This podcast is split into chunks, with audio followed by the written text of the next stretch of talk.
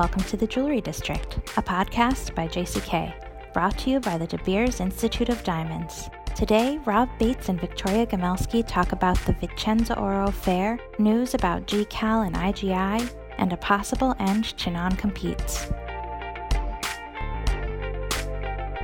Hey everyone, welcome to the Jewelry District. This is Victoria Gomelsky, editor in chief of JCK and JCKOnline.com, calling in from Los Angeles, and I'm with Rob Bates, news director of JCK and JCKOnline.com, calling in from lovely New York City. I heard it's rainy slash snowy. Is that yeah, right? not really, not really lovely right now, but it's okay. You sound hoarse a little bit. Do I? I you know, Yeah. I don't feel very hoarse, but I am kind of tired because I just came back yesterday from a solid week in Europe and it's a 9-hour time difference to LA and just that journey back is I don't know, it's just grueling. And you, you were uh, in just in Italy or anywhere else? No, I, I was also in Switzerland. So I flew to Vicenza or to Venice, and then Vicenza is the hour west of Venice for the show. And I'll get to that because there is a lot to say about that show. And then on Monday, I flew to Geneva and went to an event with Jaeger LeCoultre and was up in the Swiss Jura. They're based in the Vallée de Joux in a little village called Le Sentier. And it was so beautiful and so snowy. I mean, like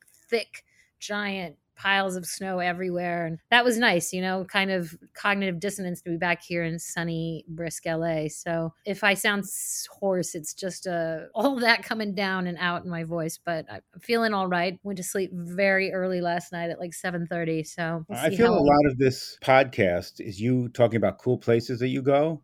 And, you know, I usually say I went to Jersey or New York. That's basically, well i have to remind you of your new year's resolution yes, I- I to think- travel more. Yes, beyond uh, New Jersey. I hope to. Yes, you need to get beyond New Jersey, and I need to stay closer to home. That's my, Yes, you my resolution. So we need to meld our particular travel styles right now.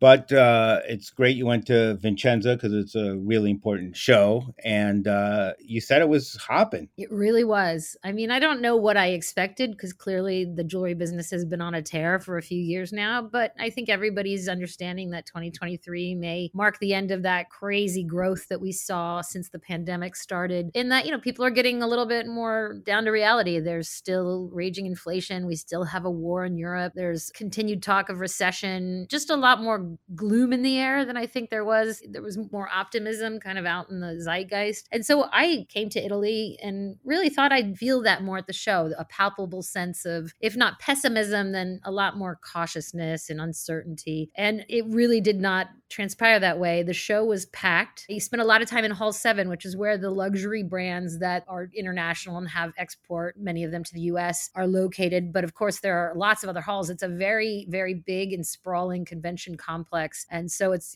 hard to even find your way around. A lot of those brands that are showing there are Italian and they don't really market, they don't export yet, or they export to Europe, but not to the States. So I kind of stuck to the brands like Roberto Coin and Damiani, Fope, the brands that a lot of our American jewelers will be familiar with. And they were really busy. It was, you know, one of those kinds of shows where you have to like dodge people in the halls and try to figure out how to weave between crowds. And the very craziest and busiest part of the show may have been Hall 9, which was T Gold, the equipment and machinery complex, where it's almost a separate, well, it's part of the convention complex, but you have to take a shuttle. And even the shuttle to the convention complex was packed. And you get there and there's just no room to walk. People cruising around looking for every type of machinery possible, engraving and laser welding, and all kinds of powder, metallurgical kind of machines that transform metal powder into 3D printed metal pieces. And so it was really interesting to see how thriving it was. And I did run into a couple of buyers from Ben Bridge and I saw I spied London jewelers there. Someone else said they noted there was a Zales buyer there. Everybody seemed enthusiastic. So there was a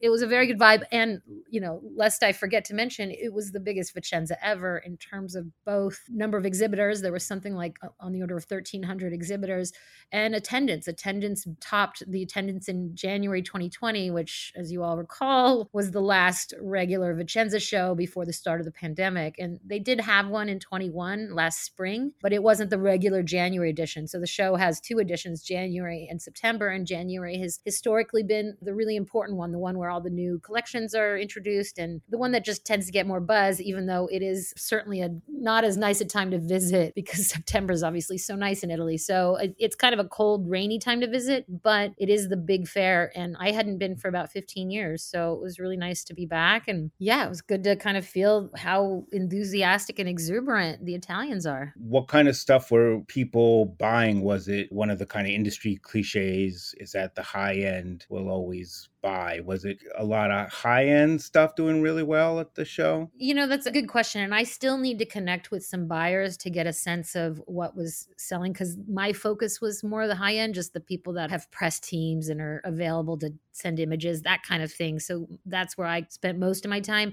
I got the sense that most people did really well, but the high end certainly. And in terms of trends, I'm still sort of connecting. One one challenge with that show, and it was true 15 years ago, and it's still true, is just that they're not often that aware of how to speak to the press. They're so busy, that's part of it. But they also, a lot of them don't speak English. So you come up to their booth, you ask to speak to somebody who might know something about the American press or how to coordinate with images and info, and they, it's just not available. So, you know, a lot of it is just getting a sense of what they are showcasing in their windows, what you hear from other buyers. Very much bigger is better. I mean, we're in a time where volume and size and scale are back in a way that I think during the pandemic, there was a lot of focus on smaller, delicate things that people could layer that made more sense for people working from home. And we're really seeing a return to like state statement pieces, statement cuffs in particular. You know, there was a time when that stacking trend was very big where you'd see wrists with all kinds of smaller pieces stacked up for a bigger look. Well, now I saw so many wonderful, crazy statement cuffs and statement collar necklaces. So it's this idea of like powerful, big, voluminous jewels. And of course, the Italians do that so well. So it's not a stretch for them. You know, it's still early days. The show just finished up on the 24th. So, and we're recording this on the 26th. So I still need to kind of connect connect with people and figure out well what specifically sold. But in general the vibe was very very good very positive. You know we might as well do you want to talk about the other part of your trip? So i carried on to see jaeger lecoultre as i mentioned at their manufacturer in le sentier in the heart of the vallée de joux now for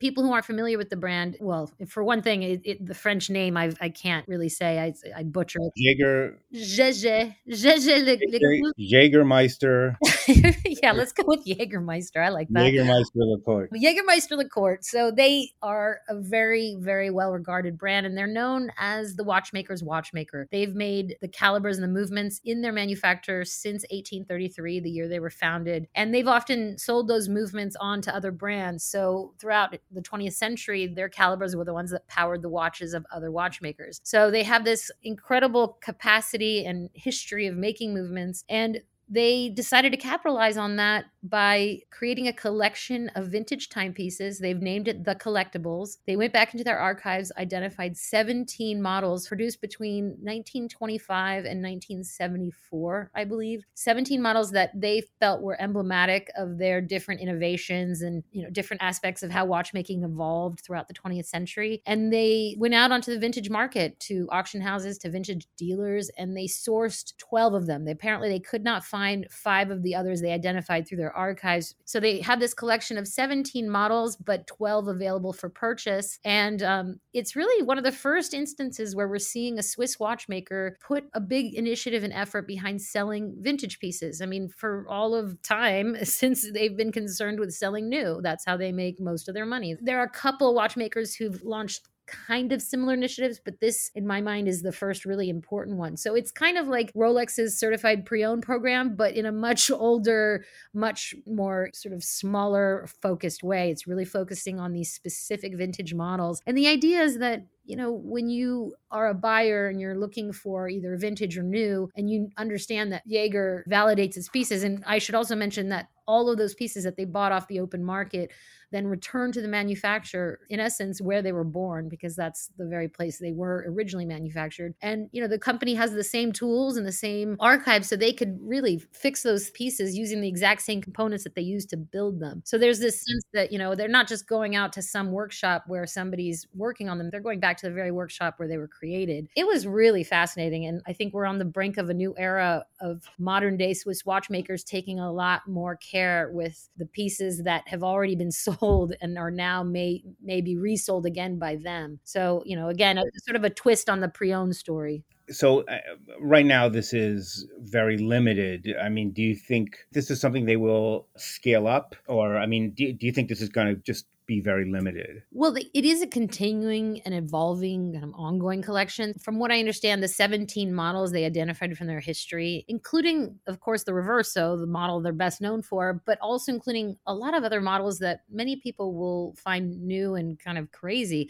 Really interesting stuff from the 50s and 60s, these watches that I'd never heard of. So those models will remain the same, but which editions of those models they will continue to look for. And they told me they may introduce new capsules that are, let's let's say a dive watch themed capsule or some dress watch themed capsule. So it's scalable in a smaller way. I don't think it'll ever be like again a huge money maker, but I think it will establish them. You know that that's it's one of the brands in the vintage and pre-owned space that I think has yet to get its due. I mean, you know, all Patek, Audemars, Rolex catch all the headlines on the auction market and among you know buyers of vintage pre-owned, but because of its reputation as the watchmaker's watchmaker, I think it, it's poised for a little more attention there. So I think this is all part of an effort to help establish that and clarify that for buyers out in the world. So we'll see. I think most interesting will be how other brands respond to it and what we see from other watchmakers. Vacheron, Constantin, and Zenith apparently have slightly similar programs, maybe not quite as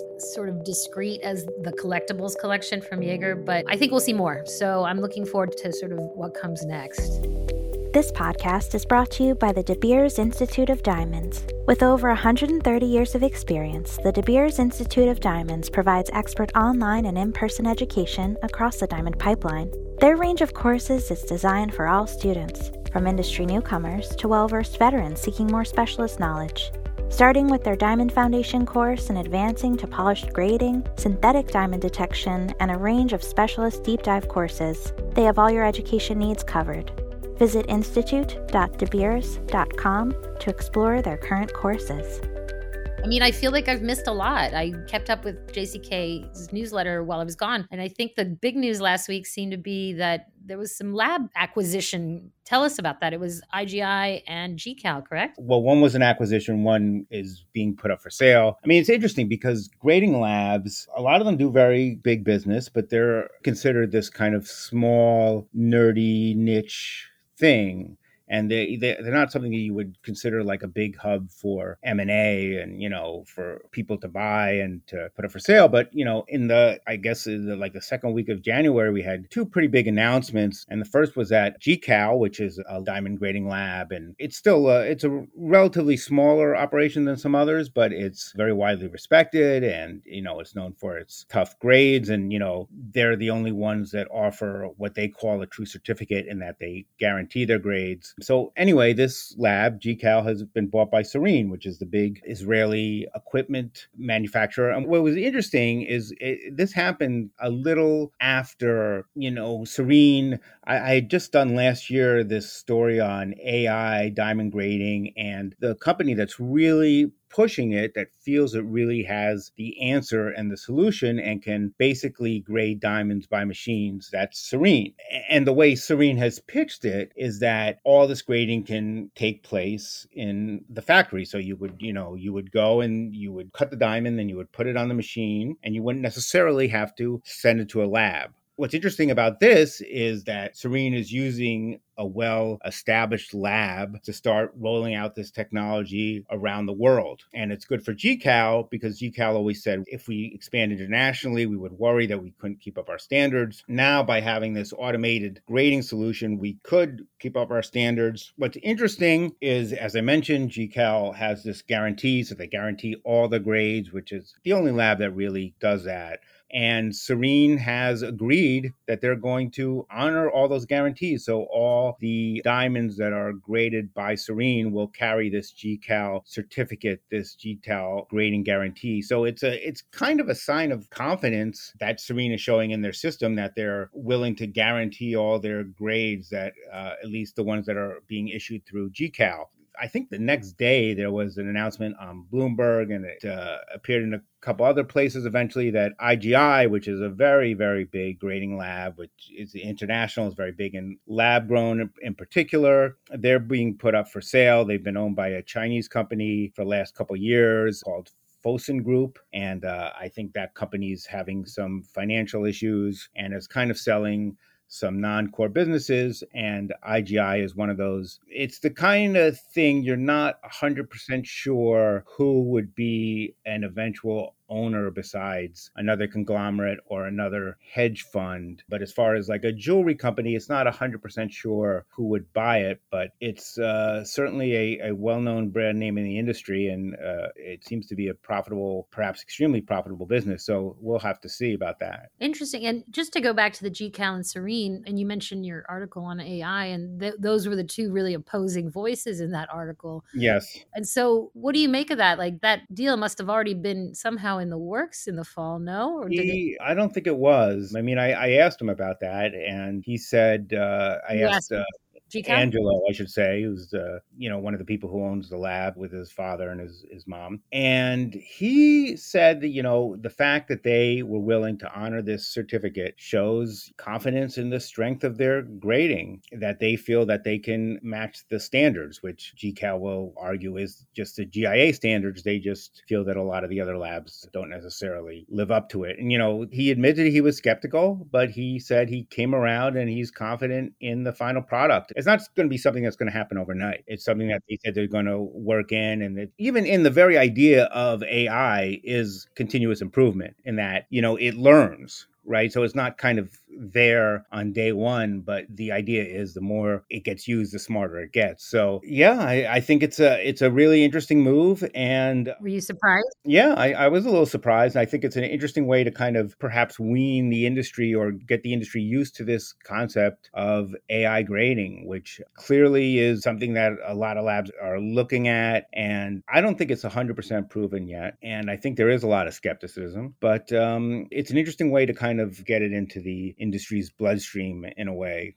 And um, the guys at GCal, they always, I would say they they razz me sometimes. They they get they get mad at some of the things I write, but uh, you know, but I, I actually like them a lot, and I think they're decent people, and I'm happy uh, that they're doing well. Yeah, so. it's the Palmieri's, right? The Palmieri's, yes. Yes, yeah, no, they're lovely. It's um father and son, and yeah, when I see them at shows, they are lovely. So you know, I did a for New York City Jewelry Week back in November. I did a panel discussion on AI and how it's going to play out in our industry, and I invited Matthew Trattner from Sarine, largely because he was, you know, had made some compelling arguments in the article you wrote. So they're obviously leading the charge, and I think AI will become increasingly important to people all through the supply chain in different ways, in ways that many retail jewelers and probably just can't anticipate right now or don't need to anticipate, but it's coming. So I do think if it makes the industry a little more conversant on how AI is working and what it's doing for our field, all the better. Well, there was one more news item that was interesting because it wasn't industry specific, but apparently the Federal Trade Commission issued a statement on non competes. Yeah. So, I mean, they want to basically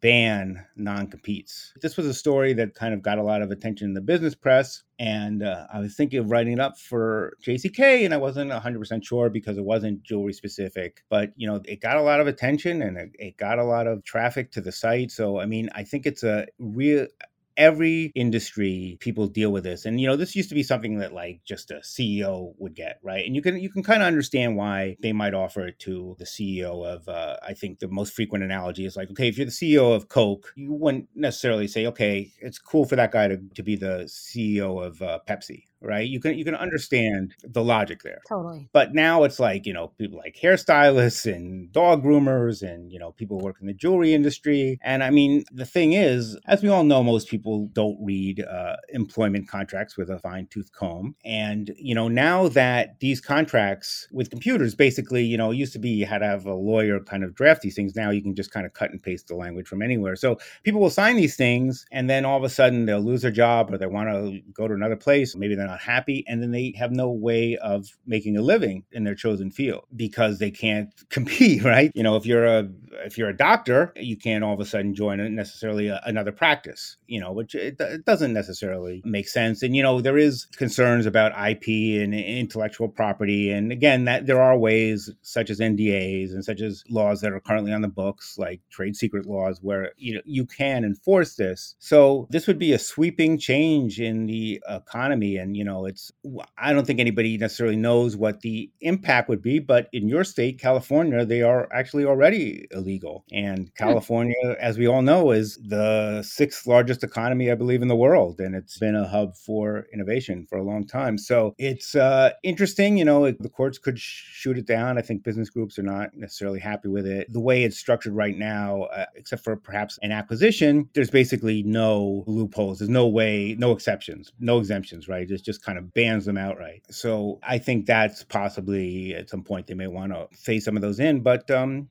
I think they said one in five American workers are subject to non competes apparently. Oh, so, really? and how soon might we see this actually take effect? Well, uh, again, you know, there, there's almost certainly going to be court challenges, but you know, I think the rulemaking it could happen later this year. And actually, an interesting part of it is it not only bans them going forward, but if you're subject to one now, it just basically phases it out. Bye bye. Bye bye. Well, good. Okay. Well, I'm not displeased about that news. I wish not NDAs would go out the window too. They all feel so silly, especially. You know, it's one thing if you're talking about like sort of financial market news or things that are uh, going to affect the wider world at large. But it's like, don't you trust me when I say I'm not going to share news about your watch collection before it's time? Just trust me, please. I mean, what are you going to go after me legally if I accidentally write a blog about it? I mean, it's just, all of it is very abused by now because I do sign NDAs all the time. Really? I, I've, I, I was only offered one for a story. I, re- I refused to sign it because, you know, it's like I'm kind of signing it on, on behalf of my employer. And then that feels somehow. Yeah, wrong. I won't well, I, I just signed one today.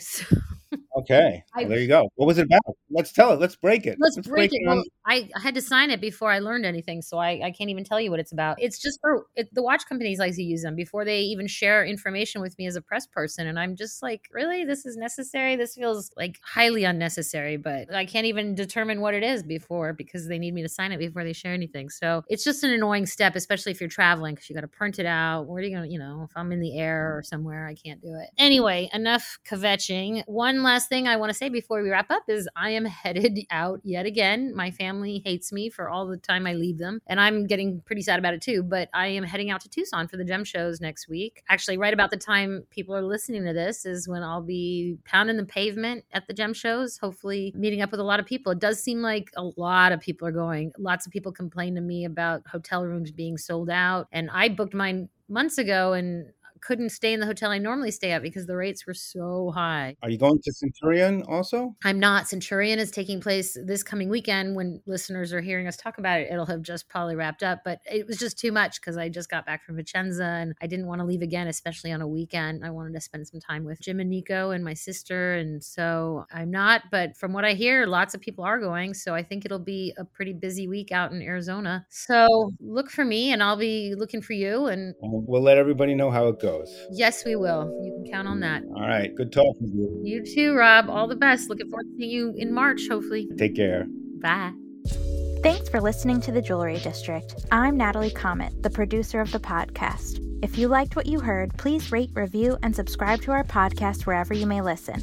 We hope you'll join us next time on the Jewelry District by JCK.